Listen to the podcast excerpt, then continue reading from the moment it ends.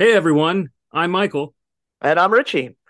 Welcome to What's on Second, a true baseball podcast.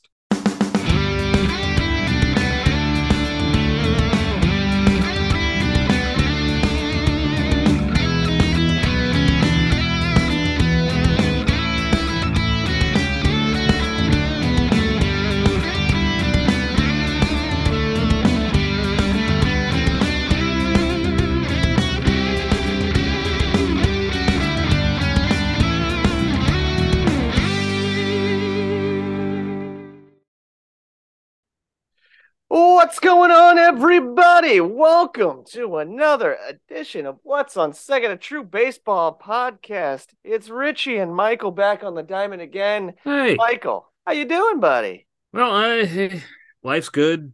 It's always good when you're smelling the roses and not pushing them up. Which, For a second, I thought you were talking Yeah. about smelling the rosin, but hey, I mean, either one. uh, I mean, we know that Mad Max likes to do that. yes, And, uh, especially after last episode. the The Guardians bats have been uh pushing the daisies up. That's for sure.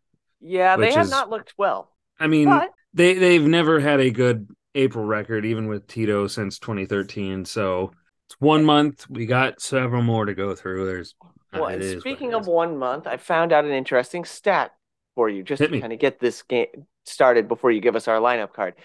Dusty, it was from Sunday Night Baseball. So Dusty Baker apparently was really hellbound on winning that game last night. Not that he wasn't trying to win all the games, but I mean, yesterday was really important to him.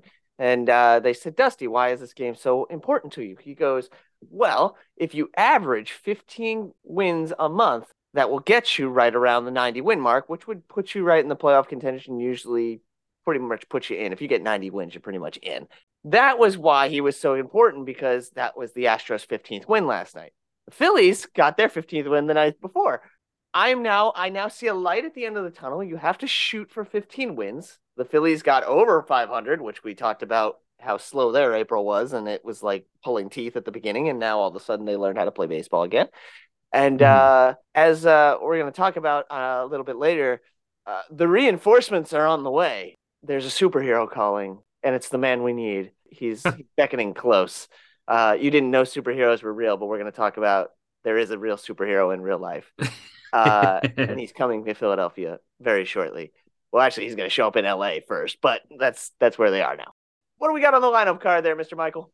Before you spoil that for the listeners, for those who don't, you know, pay attention to baseball news, no offense, guys. We're just playing here. But uh the lineup card for today, it's going to be a very short lineup card. I'm not going to say short episode. I've given up on saying short episodes. Yeah, we, keep saying that, and it, never, it never happens. So we could have a a topic of all right, this is going to be the only thing we talk about. Who's my favorite team? And we'll end up going on a four hour long episode out of it. So who knows? But God We're just gonna do a don't pull off quick- a four-hour episode. I'm going to need a lot of drinking for that. yeah, we're just gonna do a uh, quick little uh, review here, just to let you know our thoughts out on how April went. Uh, the lack of positivity in a grand scale from Cleveland's side, how Philadelphia is doing. Kind of look over just some general stats this year so far that are standing out, and then the standings because you know there are a couple teams one that we're not entirely blown away by and the other that no one could have written a hollywood script for not even you know kevin feige so eh, it's only fitting that we kind of got to talk about him then you know we'll kind of wrap that up with the news that richie just told us kind of ish hinted at with the we return buried of the lead. We buried the lead like professionals that we are. Yeah. Before going into really what this just entire episode is going to be about, which is Balk Talk. Richie, let's just kind of cut to the chase. Who's this superhero that's returning to Philly? Ah, you didn't know superheroes were real until you've learned that the man, the myth, the legend, Bryce Harper is set to be in the lineup as of, we are recording on May 1st. He is set to be in the lineup as of May 2nd.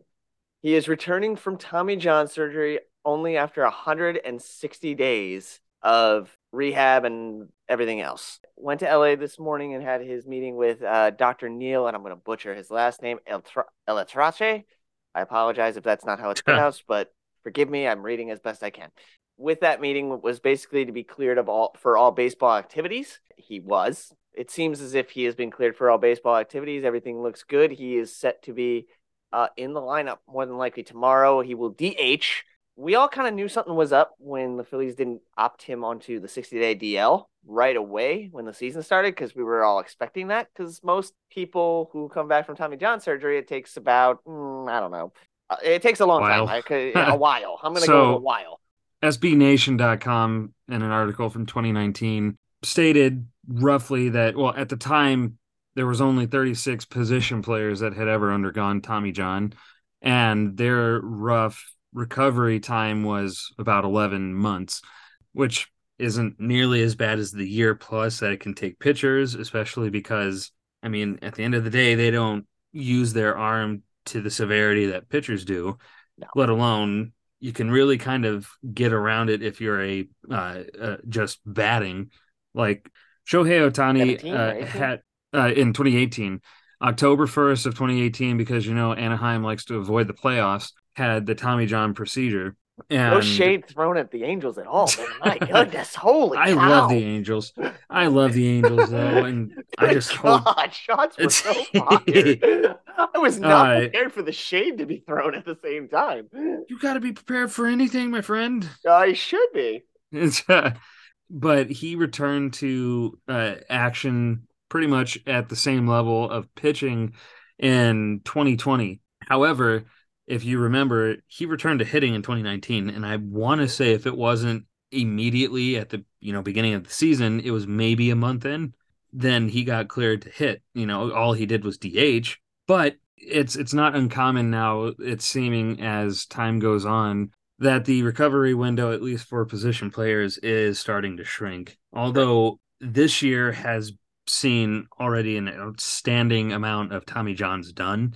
Mhm. Uh, a lot of them seems to be at the lower level and even down into high school. But we've already seen uh, JT Brubaker for the Pirates go down to Tommy John. Ian Anderson had it, who was Uh-huh. in the AAA for the for the Braves, and we've also seen now uh, Kris Bubic for the Kansas City Royals Yep. go down with Tommy John.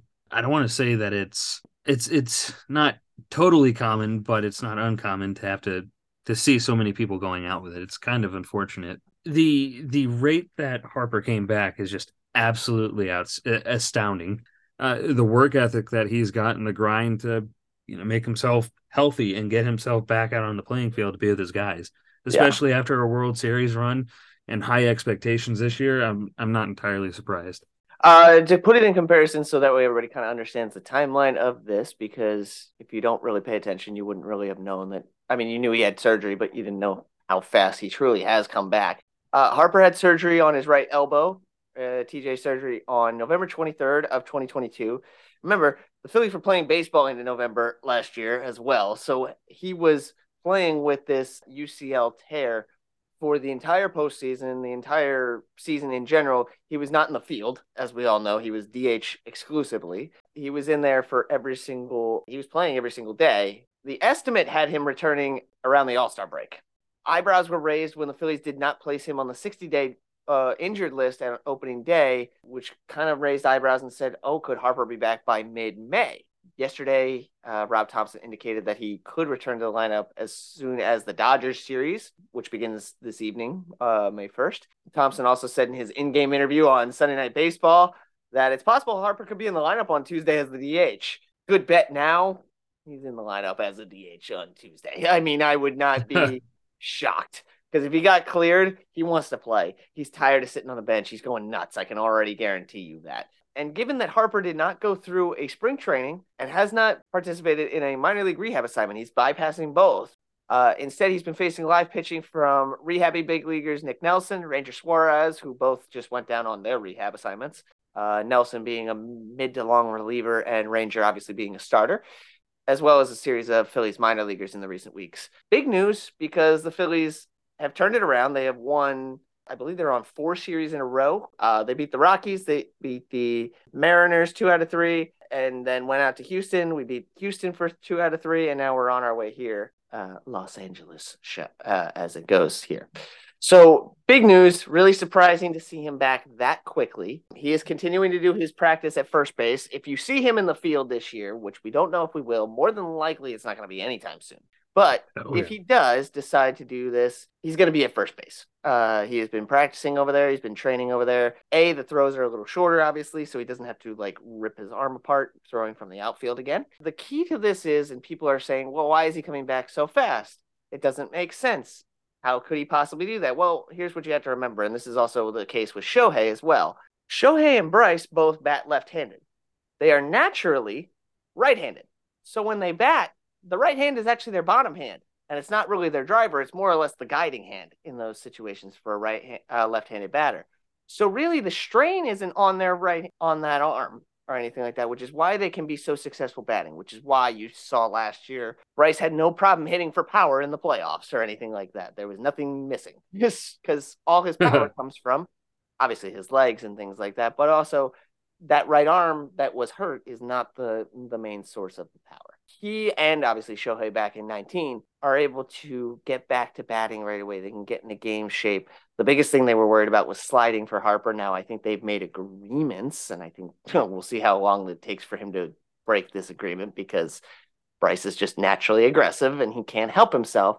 But I believe every slide, unless it's a pickoff, he is supposed to be sliding feet first to not tear up his arm we'll see how long that lasts. I, I, I love the concept. In theory, we'll see what happens. In the end, you didn't know that superheroes were real. There is. His name is Bryce Harper.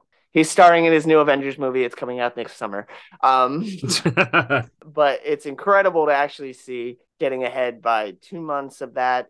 Really coming back. The Phillies now a game over 500. They're fourth in the NL East, but really they're kind of like it's a jumbled mess behind Atlanta at this moment. So they're right in the thick of everything.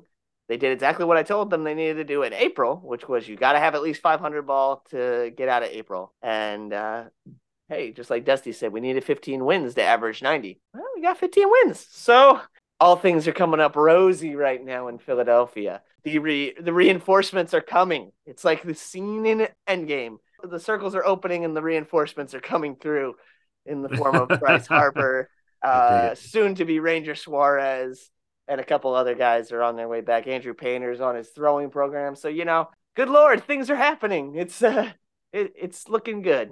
Uh, yeah, it, it's looking good for your, your boys. Mine, however, from what I've understood, are kind of um, playing on par with how they've done, like I mentioned at the beginning with Tito. So some of the starters are there. You know, you, you're getting what you expect from Bieber.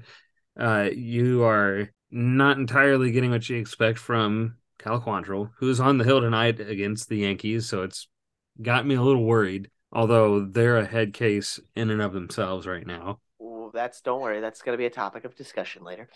oh, absolutely. But then Plesac is kind of looking on par for how he has been, you know, where it's up and down. Although, like, I'll admit, he just seems to have horrible, horrible luck and doesn't get a. He does not have good run support whatsoever. So you know it has to get into his head, which I can't blame him one bit. But you just got to go out there and do your best to forget about what just happened and try to get the next guy.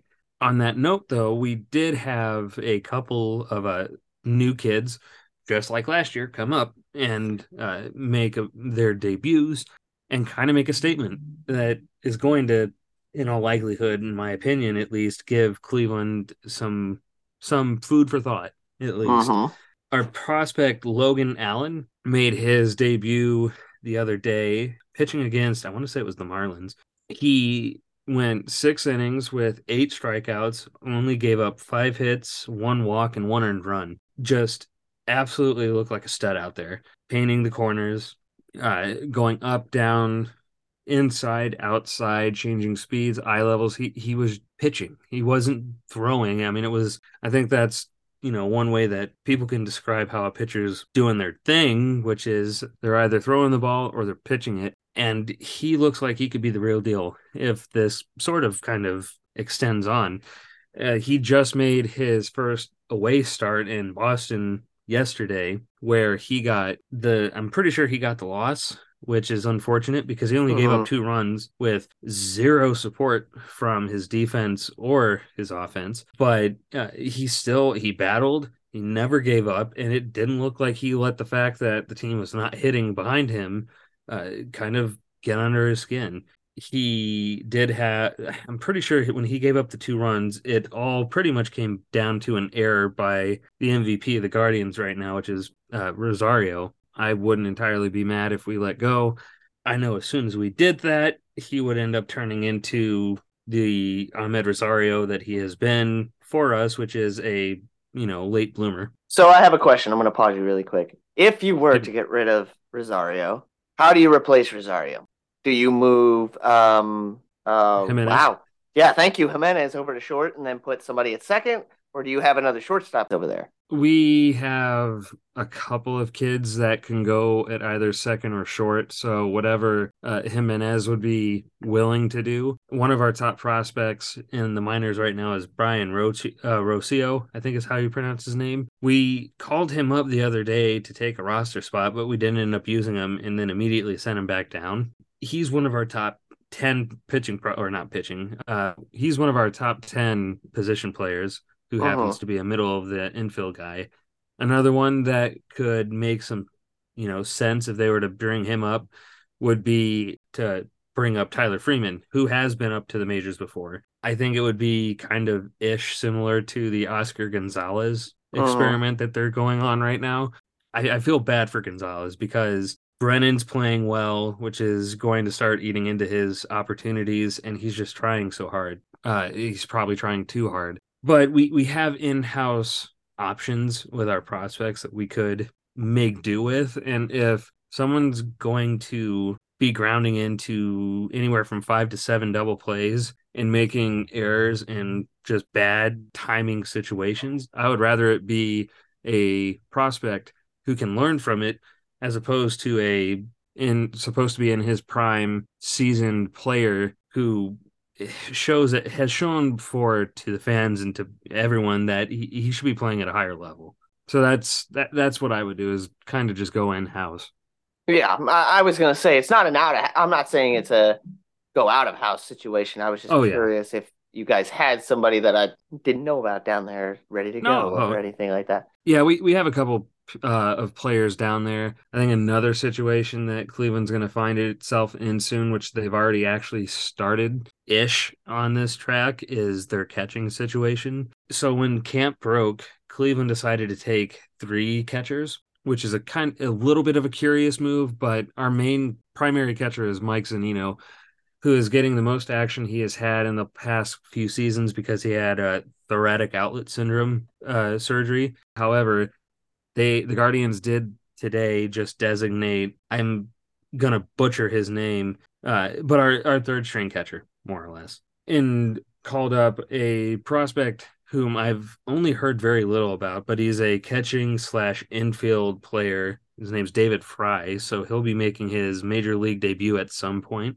Although this is the, all the guys that we have right now, Zunino, Cam Gallagher, and David Fry are just kind of stopgaps until Bo Naylor's ready, which it's getting to the point where I would just rather Bo be up here. I was gonna say, is where is Bo up here yet, or is he still down no, in AAA? He's still down in AAA, which I mean, I get it because you know you have Zunino who is really not having a bad season. I don't think he's having a horrible year in terms of production. Now he's not a very good defensive catcher. He yeah, has had a ton say, of, he has got a ton of pass balls, if I remember. A ton of pass balls. He, I don't think, has thrown out one single batter, which I know a lot of catchers are having issues with that this year, which is kind of the point. And the fact that pitchers can only step off real or throw over to first once, or sorry, twice. And then the third time, if they do it, they have to get him, or else it's an automatic balk. I think over the next month and into June, we're going to end up seeing uh, some guys get a little bit like of like a last chance sort of deal. Like you, you got to start playing better defense. You got to start getting a few more key hits. You, you know, you don't need to go hit 900, but you got to you got to do a little bit better. You got to do something. exactly. Uh, or else you're gonna maybe see uh Bo Naylor come up. You'll see Brayan Rocchio and and or Tyler Freeman get the reps at second or short but the between Logan Allen coming up and making it a case for uh, the Guardians to say, what are we going to do whenever Civale is back? And even more importantly, McKenzie. In our last episode, uh, I know that Richie made a comment about how long it would be until Tanner Bibee came up, although it, I'm going to pronounce it BB. Because that's how uh, it should be. We exactly. are in, it's the official stance of this podcast. It should be BB. We don't care as, as, we don't care if it's actually Bibee. It's incorrect. Correct your name. There you go. Continue. There from, you go. I'll from here on. from here on, we're gonna say BB. However, I'm gonna end up getting used to hearing Bibee, and it's gonna end up coming out. So I apologize. but uh, the Guardians must have listened to the episode because they immediately, within the next the next few days, called up Tanner Bibee. uh, he made a start his major league debut against, I believe, the Rockies, and just like what Logan T. Allen did, he stopped us from getting swept and uh, really looked really really good. Had a good fastball, good command. Again, just like Allen, he pitched. He went up, down, outside, inside, change speeds, changed eye level. I mean, it, it, he looked good for a, for a rookie at least. Absolutely. Uh, and and his line in his debut was uh, 5.2 innings pitched, eight Ks, gave up six hits, no walks, and he only gave up just like Allen one earned run. These kids are just going to give Cleveland a uh, headache that obviously they're not going to mind having to deal with. In that start, Tanner B- Bibee became the first Cleveland pitcher since at least 1920 to record five plus consecutive strikeouts in an MLB debut, which is honestly an impressive feat. Mm-hmm. Even though it's against the Rockies, it's still a major league team that has a ton of talent between Chuck Nasty and Kris Bryant. Chuck Nasty. And then can't stand him. He's the biggest thorn in the side for the Phillies. and then also uh, another statistic for both Logan Allen and Tanner Bibee.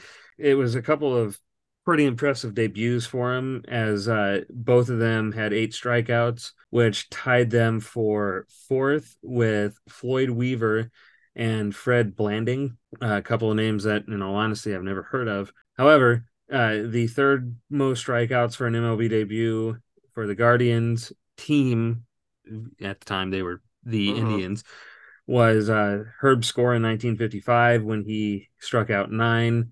In second place is Triston McKenzie, whom in 2020 struck out 10. And then in 1964, Luis Tiant, who I'm uh-huh. pretty sure began his career in Cleveland, uh, struck out 11. And then to give just a smidge more of some info, the, the bullpen for Cleveland has been struggling which is a bit surprising, you know, in in terms of uh, Clase is not struck out as many people. Uh, the last stat that I heard the announcers talk about, he had eight strikeouts in 14 innings, which in theory sounds like a good amount, but for him it's a little bit down, and he's already got two blown saves. But uh-huh. it, kind of in a way, it's it's not a sophomore season for him, but he was finally the guy, the focal point last year. So maybe it, it kind of is. And he'll just, I feel like he'll kind of come out of it. Well, it's kind One of the of inverse our... because it's so funny because uh-huh. we talked about you and I, we talk about the bullpen all the time. We always talked about how Cleveland's bullpen is straight up ridiculous. One of the things I was always jealous of is because Philly's bullpen is always usually trash. Um, and then the Phillies obviously heard me, and uh, this all offseason re- retooled the whole bullpen and now you look at the Phillies bullpen in the last 14 games, they have an MLB best 0.83 ERA with 54 strikeouts.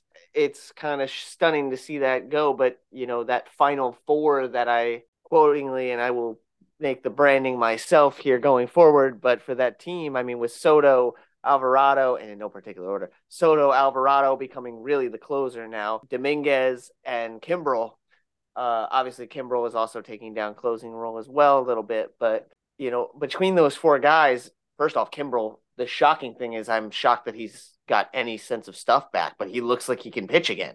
That was my worry when we got Kimbrel was he was hooked, and it was yeah. just a fly on the wall. Let's hope he can do this again, and he's actually surprised me. He's back to pitching like a real pitcher. I didn't know that was possible. I know the other guys are not surprising to me, but him being that way is is crazy. And then seeing it versus like where I see your guys is at, which Clase just hasn't been as shut down as I'm used to being seen. Not saying that he's Yeah. falling off a cliff or anything like that. He's just not as locked in, I guess maybe is the right word, or maybe it's just That- it's, it's just or, not or maybe the results aren't coming out as much as I would see them, but I, I think he just needs a little bit of time to just get into it. I, I had obviously there's been a lot of pitchers who have not been totally affected by this pitch clock thing. Maybe Clase has been a little bit. One look guy how long it took definitely Nola and Wheeler to figure it out. I mean, geez, they finally just looked like themselves this last week.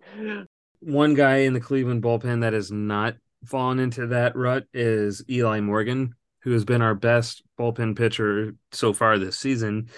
Four days ago, the Guardians tweeted out that Eli Morgan had 10.1 innings pitched with uh, a 0.00 ERA, 12 Ks. He has given up uh, 11 hits, eh, but he's only walked two and given up one run, but it was not earned. Uh, so we have that bright spot, and it's partially one of the reasons why I'm not entirely worried about them. But just to finish up this Guardians talk before we kind of just talk about the standings and the stats to round out this segment, I think they're going to be fine. I think at the end of the day, they just need to kind of find themselves. Uh, Tito's going to work with those kids. Uh, I mean, look at his resume with Cleveland. Look what he did with Boston.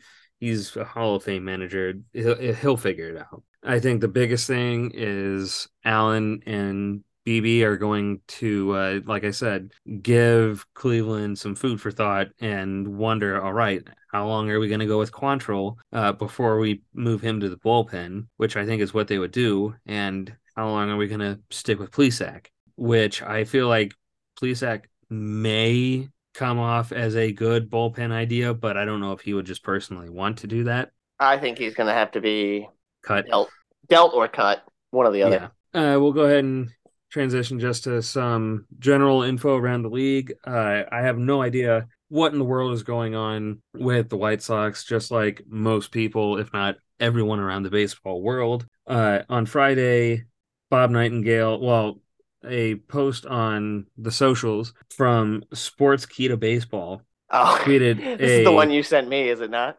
I believe so.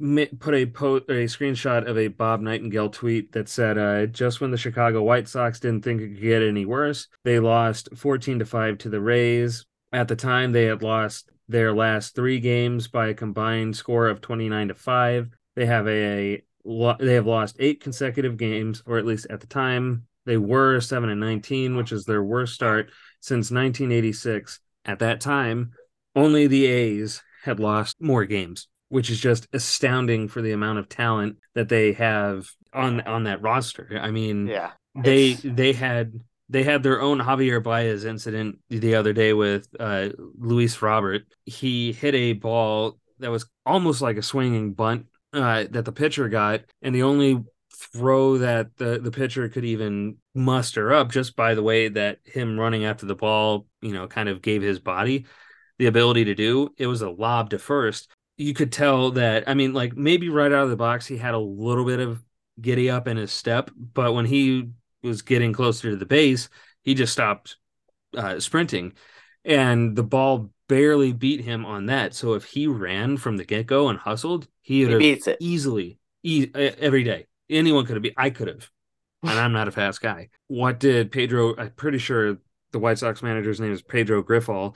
Uh, what did he do? Immediately yanked him, which I totally agree, and especially for a club like that where you have pretty high expectations even after last year, and you are so totally crapping the bed. You, you that's unacceptable, and that precedent needed to be set. So hopefully, you know, they start turning it around soon because that was just absolutely ridiculous to see. Uh, they're they're an embarrassment, honestly.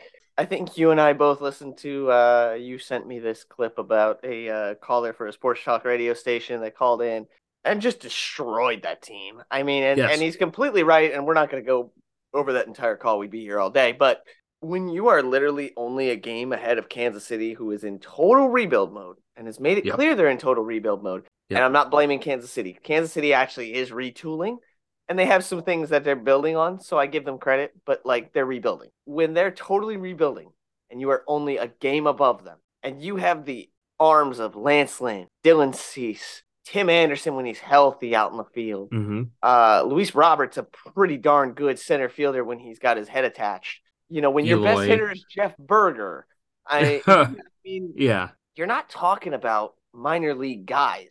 You're talking about guys that have some decent amount of skills here. Mm-hmm. And you are 8 and 21 as we sit here today, a game ahead of the Kansas City Royals. That's embarrassing. At this point I'd be like, what am I what are we doing here? Yeah. And that's what this fan basically said was, "What are we doing here?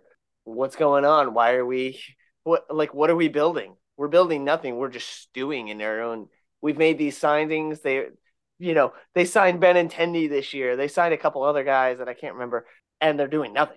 I mean, Josh Harrison was there last year, and it's almost like he came out of there, and all of a sudden he's got his game back again because he's playing on a, Mhm. a prove it deal with Philly, a two million dollar deal, and he's a uh, don't get me wrong, he's a glorified backup. He is not a starter, but he's a great Mhm. backup piece. He's a great guy to give me a you know a couple you know a day off here and there for my starters, but he can he's hitting, he can do some stuff. He's not great, but it's not bad by any stretch. It, it's bonkers to see that Chicago White Sox are a disaster of an organization. Yeah. I I want to say that the biggest surprise is still the Rays.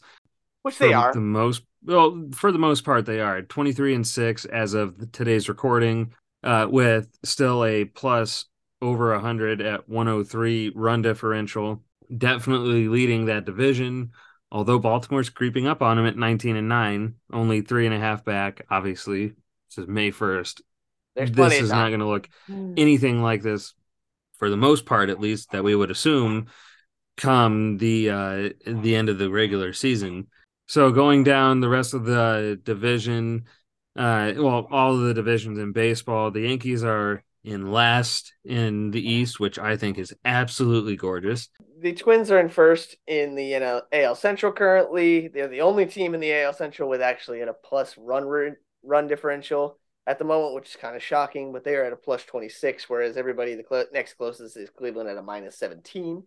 i i'm not surprised that minnesota's in first right now they they have talent i'm they also have currently the best pitcher in the game uh sonny gray is 4 0 with a 0.77 era uh, with 35 innings pitched, he's given up 25 hits, three runs, only three earned runs, no home runs.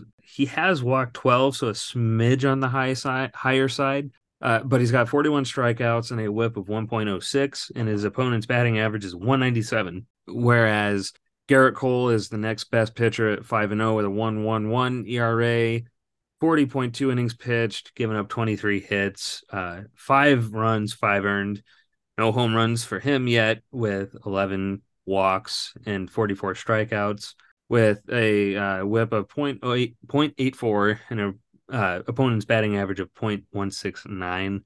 Uh, one of the guys that just everyone wants to talk about, Shohei, having a phenomenal year. He's finally gotten over. Well, he got one- inflated last last start. He was he Yep. was down at like 0.72 before his last Yep. start, and he got inflated because he gave up He- like five runs in eight or five runs in five innings or something like that. Yeah. So he's still 4 0, but he has a, he has such a horrible ERA at 1.85. I know what Uh, the heck. in 34 uh, innings pitched, he's given up 11 hits, seven runs, seven earned. He has given up two home runs. It looks like he's hit he's hit six people this year so far, and he actually has walked 17, which is kind of high. But uh, he's gotten 46. That was mostly strikeouts. inflated on his last stat too. He was not that Exactly. high before. That last start against Oakland was a, of course, against Oakland of all teams was a freaking anomaly. I don't know whether he just like lo- lost Mhm. lost command or whether he was just like, I'm playing Oakland. I don't care. Yeah. Um, Yep. he was not locked in. Let's just say that. he's got a .82 whip and a sterling opponent's batting average of uh, .102. That was just a blip. Uh, hit that Oh, last yeah. start, but uh, some other pitching notables. Justin Steele for the Cubs is having a dandy 2023. He's 4 0 with a 1.49 ERA, He got 36.1 innings yesterday though. pitched. Yeah. He got whacked Um, yesterday. His numbers yeah. were much lower than that yesterday. He he Yep. had the same thing, and he got whacked by the Rockies. So I don't know whether these good pitchers come into these teams that are not supposed to be really Mhm. good, and then just all of a sudden they're like, eh, I'll mail it in, and then they get Yeah. shellacked for like five runs and inflate their ERAs. But Yeah. I think another pitcher who I don't personally think is going to sustain it, but I could be very wrong, is Wade Miley. Maybe he's having a career resurgence right now. He is only three and one, but he's got a nice 1.86 ERA with 29 innings pitched. He's one of Uh, those guys that I don't. He he doesn't have. So Miley doesn't have really electric stuff. It's a Uh-huh. lot of pitch to contact. I call him more of a Framber Valdez kind of pitcher. He's a pitch to contact guy, and he just as long as the defense is doing their job, he'll get him. Mhm. But he gets a lot of ground ball outs. He's not a K guy. I mean, No. don't get me wrong, he does strike So- out, but yeah. He, you're right. He's only got 19 so far this year, but he's only walked four people. Uh, right, he's got 29 control like crazy. Yeah, in 29 innings pitched, uh, he's given up six earned runs, two homers, with a one uh, point zero zero WHIP, and a still good batting average from opponents, which is two uh, 27. But to kind of move over to the hitting side, I might have been right in our predictions. I think in one of our first two episodes, uh, talking about Luis Arraez. We both talked about him. Yeah, he's dude can hit barrels, man. Dude is a barrel. It's disgusting. Uh, he's hitting 438. Uh, It just seems like he gets a hit in every game. And at the rate that he's going, if he doesn't hit 400, what? He's going to have to hit 380, 390. Some He'll be 350 astronomical plus. number. Yeah. Oh yes. Uh, his other stats. So he's had 89 at bats, played 25 games, has 39 hits, five doubles, one triple, one home run, and 11 RBIs. Uh, he's only struck out five times, and he's taken 11 walks. You said he had one home run and one triple, correct? That's that's right on Yep. the stats. Do you know when he did those? Was it in it against Cleveland? No, no. It it was in the same game because he almost hit for the cycle, didn't he? No, he hit- did hit for the He cycle. He did hit for the cycle what- against Philadelphia. He hit for the cycle against Philadelphia. The first he- he was the last person to give the cycle to Miami. That it means all 30 teams now have a person that has hit for the cycle. Yep. He was the last Miami was the only team that didn't have somebody to do it. Yep. And then he did it that game. So he hit his one triple and his one homer. Philadelphia. You're welcome, Luis. Happy days for you. Don't do it again. the average leader in the American League is Matt Chapman, who is hitting 384, which is bonkers because he does not come off as an average guy. But, But- his op- you know what he does do? OPS for days because his OPS is off the mark right now. 1.152. That's his OPS. Holy Yeah, cow! one- Or- 1.152. oh my god! It's better than Arraez's. Now there is a Philly that is in the top five for uh, batting average, and that would be Mr. Marsh. Yes. So I just I love watching him. I Uh, love the we- hair. I Caveman, caveman. Marsh. Yes, Caveman Marsh. And that's exactly why I like watching him. Home run leaders, it's a tie between the Polar Bear and Max Muncy, who uh, is seemingly having a bounce back year. Yep. Uh, they both they both have 11, followed by Rafi Devers and Patrick Wisdom of the Cubs, who both have 10. Outside of a couple of, I don't want to say anomalies, because there's a good amount of surprises that we're all having right now, which with the new rules is to be expected. Uh, it's been an interesting year in terms of stats so far through the first month. But going back through the standings, uh, Texas is still in first in the West, which I'm not totally surprised by, but they caught a bit of a break in uh, deGrom's last start. Uh, he got pulled, and you could tell that it was a forearm issue. You saw there was a video of Maddux saying forearm. He already Which- hit the IL too. Yep, he hit the IL, but it seems like he is avoiding again major surgery, and I'm pretty sure Bochy said that it was all precautionary. Which, with the amount of money that they just invested in deGrom's arm and his injury history, I would 100% do that to be precautionary as well. And Anaheim is still playing to some degree well. Uh, they're 15 and 14, with just two and a half back in the West and have a plus 18 run differential. So nothing crazy, but for how they've played in the last several years, I still think that's a, a positive sign. Moving to the NL East, uh, the Braves are well into first, although they're only three and a half up on the Marlins of all teams, with the Mets at 15 and 13, and then the Phillies, I want to say surprisingly in fourth, but that division's not a blowaway right now. So it's you can't say you're surprised, but I I would have thought they would have been up where Miami's at. Well, I mean, you Um, technically are. If you look at the if you look at the NL East right now, it is Atlanta's at 19 and 9, and then you have Philly, New York, and Miami all literally right next to each other. It's 16 and 13, 15 and 13, 15 and 14. It's just a matter Mhm. of not even amount of games so far. I mean, granted, the Mets and Atlanta are already in a doubleheader right now, trying to make up some time that they lost over the last Yep. two days. the other biggest surprise that is what caused me to say it might not entirely be Tampa Bay now is the fact that the Pirates are Mhm. 20 and 9 through the first almost 30 games. They have a plus run differential of 48 uh, and have, even though it's a small lead over the Brewers, a game and a half, who knows, uh, with St. Louis off to their worst struggle in decade or their worst start in decades, it, it could very well end up being Milwaukee and Pittsburgh this year. I don't entirely think that'll be how it ends, but with the way they've been playing and uh, with pitching that they've gotten with the hitting, uh, quick congratulations to Drew Maggi Maggi. Mhm. Uh, finally, after 13 years in the minors, getting called up, and the other day he got his first major league hit and RBI against the Nationals, which was just such a cool uh, awesome. highlight to see. Uh, huge congratulations to him. The biggest surprise out of the Central outside of Pittsburgh is the fact that St. Louis is just not playing well at all. We're going to talk about that. That's in Balk Talk, trust me. and then rounding out this recap segment is with the NL West. Uh, we're not surprised, or at least I'm not, with Colorado. I'm not surprised with San Francisco because they're not completely out of a 500 record right now. They're only five games under, and then the top three are still. It's it's the same situation where they're bunched up enough to where you can't. You know, you're you're totally shocked. Arizona is still in first by assumption way of a tiebreaker over the Dodgers, both at 16 and 13, and then San Diego's right there still. I will say uh, there is one shocking part about the NL West, and I'm going to quickly interrupt you for it. It's Hit me with it. Arizona and LA both are plus run differentials. I mean, plus 17 for LA and plus five for Arizona. Arizona's not the surprise. I mean, Arizona's a surprise that they're plus five, but I mean, not surprising that it's only plus five. It's San Diego at being at minus 13.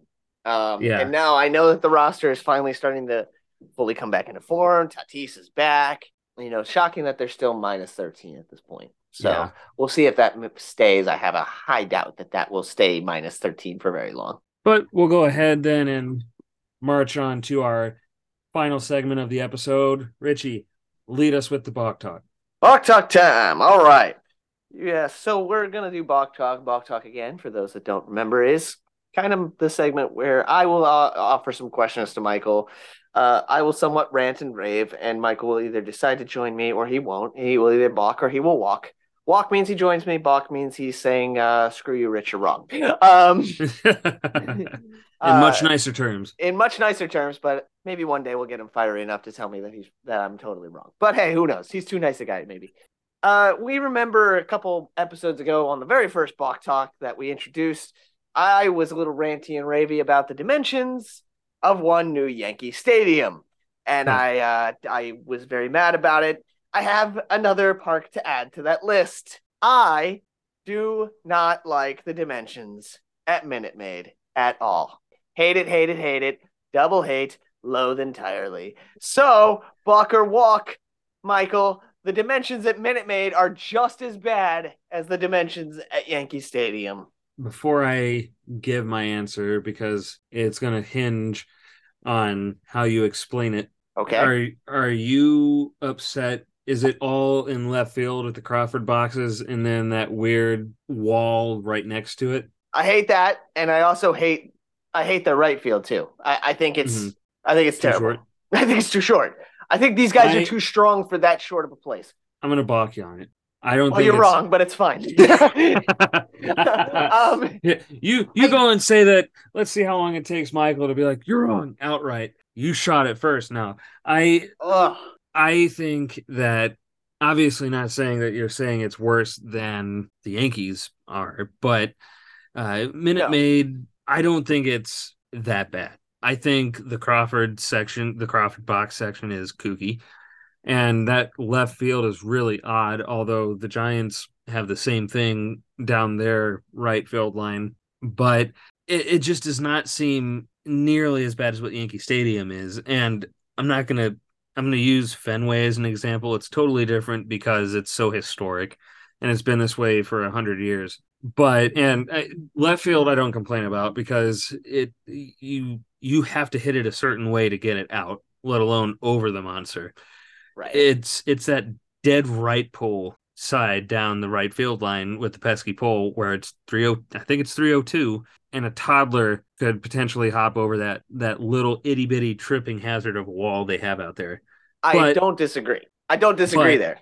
I I don't dislike Fenway like I dislike New York. I don't think Minute Maid is nearly as bad. I I'm can't stand it. it because okay, I, I can't stand Minute Maid because I think forget Yordan's homer last year because he hit it over dead center and it was just a nuke ball and he deserves all the credit in the world.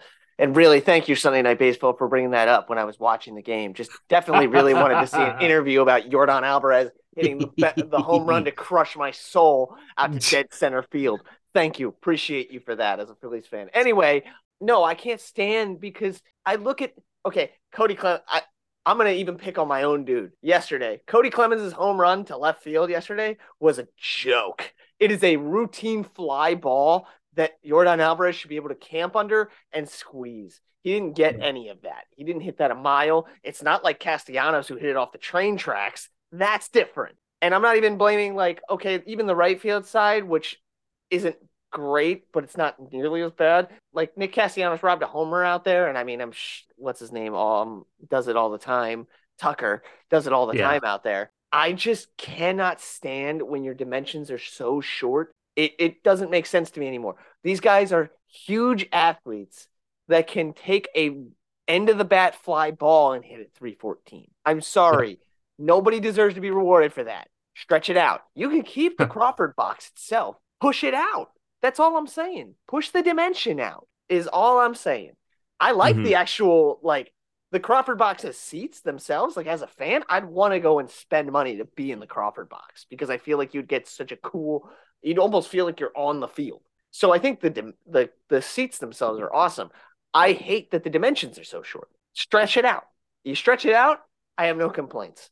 I love Mhm. that they got rid of that stupid hill in center field. I hated that for the longest time that thing was like a death trap. I think I almost watched two or three of my center fielders back when they were in the National League almost lose their legs on that thing. yeah. Um, so thank God they got rid of that. But I'm not a fan. I think Minute Maid needs to restructure themselves. Do better. Do better, Minute Maid. That's all I'm saying. That's all I'm saying.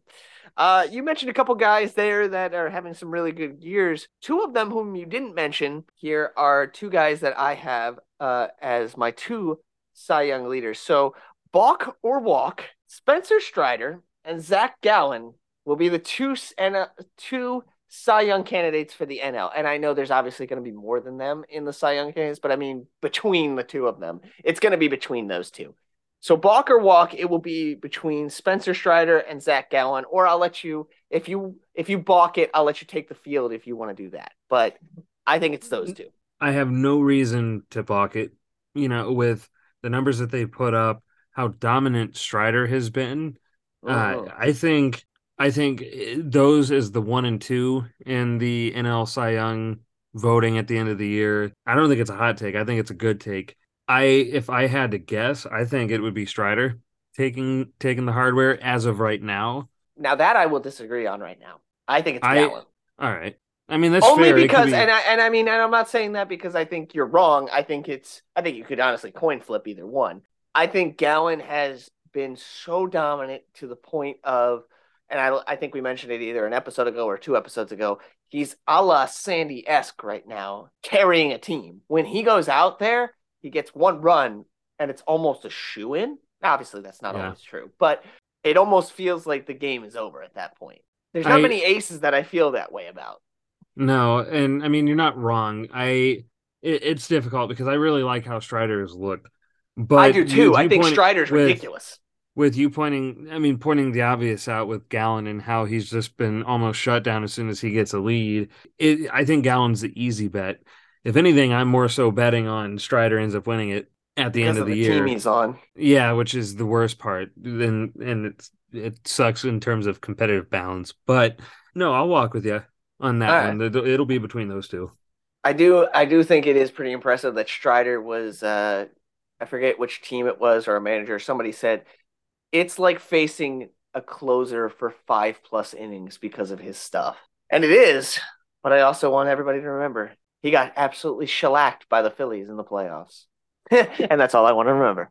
So uh Now let's not Spencer- dwell on the past. oh no, I would never dwell on the past. You mentioned them earlier. The St. Louis Cardinals have had a dreadful start to the year. Walk or walk. St. Louis will miss the, miss the playoffs this year. right now, I'm gonna say yes because You don't think they could turn it, huh? I mean, it, it, if they can keep it where they're at, where it's somewhat attainable to come back from, it would be more so. Yeah, obviously they could, but if Pittsburgh keeps playing like they are, then you've got to watch out for them. Uh, do I see that happening? No. Uh, it, it's more so going to end up being Milwaukee playing so well is in currently as compared to the Cardinals. Pittsburgh and Milwaukee, would they make a deep run? No, in my opinion. Although, yes, in the playoffs anything can happen. But I'm gonna say they they miss it as of the recording of this episode. Yeah, I don't think they make it either right now. It's kind of shocking. At this point, they are 10 games back of Pittsburgh. Mhm. Obviously, like I think that's like eight or nine back of Milwaukee. That's not easy to overcome. The fact that they're behind Cincinnati right now is nuts. And here's Yeah. what kind of shocks me. I look at their roster and we talk about how deep their roster is as far as like players go. Their hitting Mhm. roster is deeper than Sin. They're not producing anything. What I think they lack big time, I don't think they have a pitching staff right now. I think their pitching staff is garbage. Outside of really who they have Yeah, Miles Mikolas is looking like crud. Wainwright hasn't come back up, but he's old, so I don't know what you're getting out of him. Nope. Jack Flaherty has he how many starts has he made, if any? Jack Flaherty's had like one or two, if that. I don't remember Yeah. if he's had more than that, but he hasn't been anywhere. They're looking real ugly on the whole pitching side of things, and that's mm-hmm. unusual for St. Louis. Usually, St. Louis's pitching staff is what brings them there, and then they have, you know, I mean, granted, you have Nolan and you have uh, you have Arenado and you have uh, Goldie every every year. You're already ahead of the game Yep. as far as hitting goes, but I don't even I don't even understand. It's it's so shocking to watch. I thought Chicago would be the team that kind of ra- boat raced them. I mean, everybody's boat raced them at this point. to be honest. My head is blown at this point. This is like what we had last year. You and I both picked Chicago to win the AL Central last year. Um, hmm and Chicago stunk and lost it. We both picked Yep. St. Louis this year, and it looks like it's like almost repeating itself. We need to stop picking the Central teams, obviously, because they just aren't allowed to do well when both of us pick the same one. No. Um, Unfortunately, look at Cleveland. yeah, I know. Well, I wasn't going to bring that up, but uh, hey, how you doing? Um, I'll I'll admit it. you mentioned the AL East. We're going to go to the AL East. The AL East, in case you didn't know, everybody, every single team above 500. It's a wonderful thing to see. We love to see it. With the Yankees being in last place, which we love to yes. Um, sorry, Yankees fans. We really don't like the evil empire. It's kind of annoying. Um, Da, da, with that being said, da. balk or walk at the end of the season, all the AL East teams will remain above 500. Oh, Balk. Ooh, I'll- you don't believe in Boston. I'm gonna balk that right now. I mean, Boston's the the key team there to prove me right or wrong. But if Chris Sale pitches like he did the other day against I was going to say he actually looked like he was kind of resurgent there. Yes, Uh, we talked about for a while how he looked cooked, and then uh, I guess he just needed to play Cleveland. Wonderful. no, Yay. no offense, kudos Cleveland for reawakening Chris Sale. You bunch of hitless wonders. No, I think easily. I don't want to say easily like that, but even though Boston has been not consistent and not good, I I would almost expect them to at least go 81 and 81. I at Okay. worst maybe 80 and 82. Who knows, maybe 84 82 and 80. Like, I don't know. Something at least a little respectable like that and above 500 I think sh- should be attainable to them. New York, I would not doubt if they don't finish any higher than third with the way that Tampa Bay is playing. I know that Toronto actually, I don't think they have been lights out. Not to say that they haven't been good. That team is stacked too. you know, it, it all it's going to take is Toronto to get on some sort of roll and look out. Uh, Tampa Bay started the year on some sort of roll, so look out. And Baltimore is playing really well, so and they're they're playing really well too with Kyle Gibson looking like Kyle Gibson of old. Maybe 2023 is the season of resurgences. How long that would last, who knows? But I think it is definitely a possibility. Uh, all five teams to be above 500. But he still balks. He still thinks Boston fails the team. So there you go. Just to, just so everybody in Boston starts to hate on you. Uh, he doesn't believe in you. I think that it could end all above 500. I don't think Boston's more than like a game or two, but they're above 500. So I think so too. I agree. all right, last one. We are after month one of uh, the season here, and we have these teams on top of their respective divisions. We have Tampa Bay, we have Minnesota, we have Texas, the Rangers, Texas, not the Houston, Texas, just to clarify. We have Atlanta, Pittsburgh, and we have Arizona and LA tied. So I'll give them both the credit for being on top. The top teams after this month, balk or walk, the top teams after this month will still be on top next month. I'm gonna walk. Or sorry, stay... I'm gonna balk. You're gonna balk. Okay. I was I gonna think... say I feel like you're gonna balk here. yeah, no, I'm gonna balk. So it. who do you think is not going to be there next month? Arizona won't. Not by much. I think between if if, if they keep playing the way they are, it could very well be a back and forth between LA, Arizona, and San Diego. Uh, with San Diego and LA pulling away ever so slightly as the year goes on, but Arizona okay. not falling out of the picture. I don't see Pittsburgh. Well, I mean, right now, I'm going to say Pittsburgh stays on top in the Central just because they're playing so dominantly. And Milwaukee, whilst good, needs to prove themselves a little bit more for me. Atlanta, I think, is going to stay there. Yeah. Moving into the to, I'm sorry. That's fine. I I think they're um, going to stay there too. Uh, in the West, I think at some point Houston will take over. Well, I'm just saying much. for next month. I'm only saying one month. Yeah, so. no, and I, I think they'll take over next during the month of May. Okay, uh, but again, not by much, if any. Yeah, it, it could be a virtual could be a tie. tie like, yeah, yeah. I'll say that I'm going to say Minnesota is going to stay in first. Okay, but I think Cleveland does turn a corner, starts playing a lot better, and they and I think if anything throughout May they bump back and forth. I agree um, with that. But I think at the end of May, Minnesota will stay there, and if Cleveland can come back to form, realize that they don't need to hit the ball out, leave that to Josie and Josh Bell. I think they'll be right there, and then hopefully can just take off. But oh. then in the East, uh, I don't think that's changing, at least for for May. Uh, Tampa Bay, I think, is just playing too well. They'll stay in first at least through May, at the end of the month. I, I agree with you. I think that there's some definite teams that'll fall out there. Yeah, I mean, I think Pittsburgh's real. So mm-hmm. I know you're skeptical on them. I I think they're very real. I think they've got mm-hmm. a very good pitching staff right now. Whether it's just resurgence years or they found some diamonds in the rough or whatever they have you, I think Pittsburgh's a very real threat. Uh, again, I don't know how they would do in a playoff situation, but I think right now they're a very real team and they could threaten to be there. Uh, Atlanta's Atlanta. It drives me nuts, but they're there. Um, I think Houston. I think you're right. Houston has a chance to overtake Texas, but I don't think they have. Houston still has to prove it to me. Seeing as the Phillies just went in there and took two out of three from their on their home field, I think they have something to prove. I think Minnesota is going to be there, but Cleveland's going to come nipping at the heels. Tampa, I think, will hold on for now. Don't know how long they'll hold on though, because while they are hitting the ball ball out of the ballpark and their run differential is ridiculous, I think once they start playing the AL East a little bit more, uh, I think that's going to square back up a little bit. I think uh, uh-huh. I think when they face Baltimore, I think it'll be tougher. I think those things will happen. Team I'm most disappointed in right now, that I have to be really honest, that I think is going to, besides St. Louis, we mentioned them already, but I, I don't think I need to reiterate how sad they are. I think Seattle's kind of, I think Seattle doesn't make the playoffs this year. It's going to be my little hot take at this moment, but they don't look mm-hmm. very good. They were gifted one yesterday from from Toronto. I don't know what Toronto was doing not having Romano in that game to close it out. Maybe he just wasn't available, but I think it's yeah. stupid to not have him there. Like if you got a closer that can close, let's be honest, he's throwing one inning. Like how many closing situations are there going to be?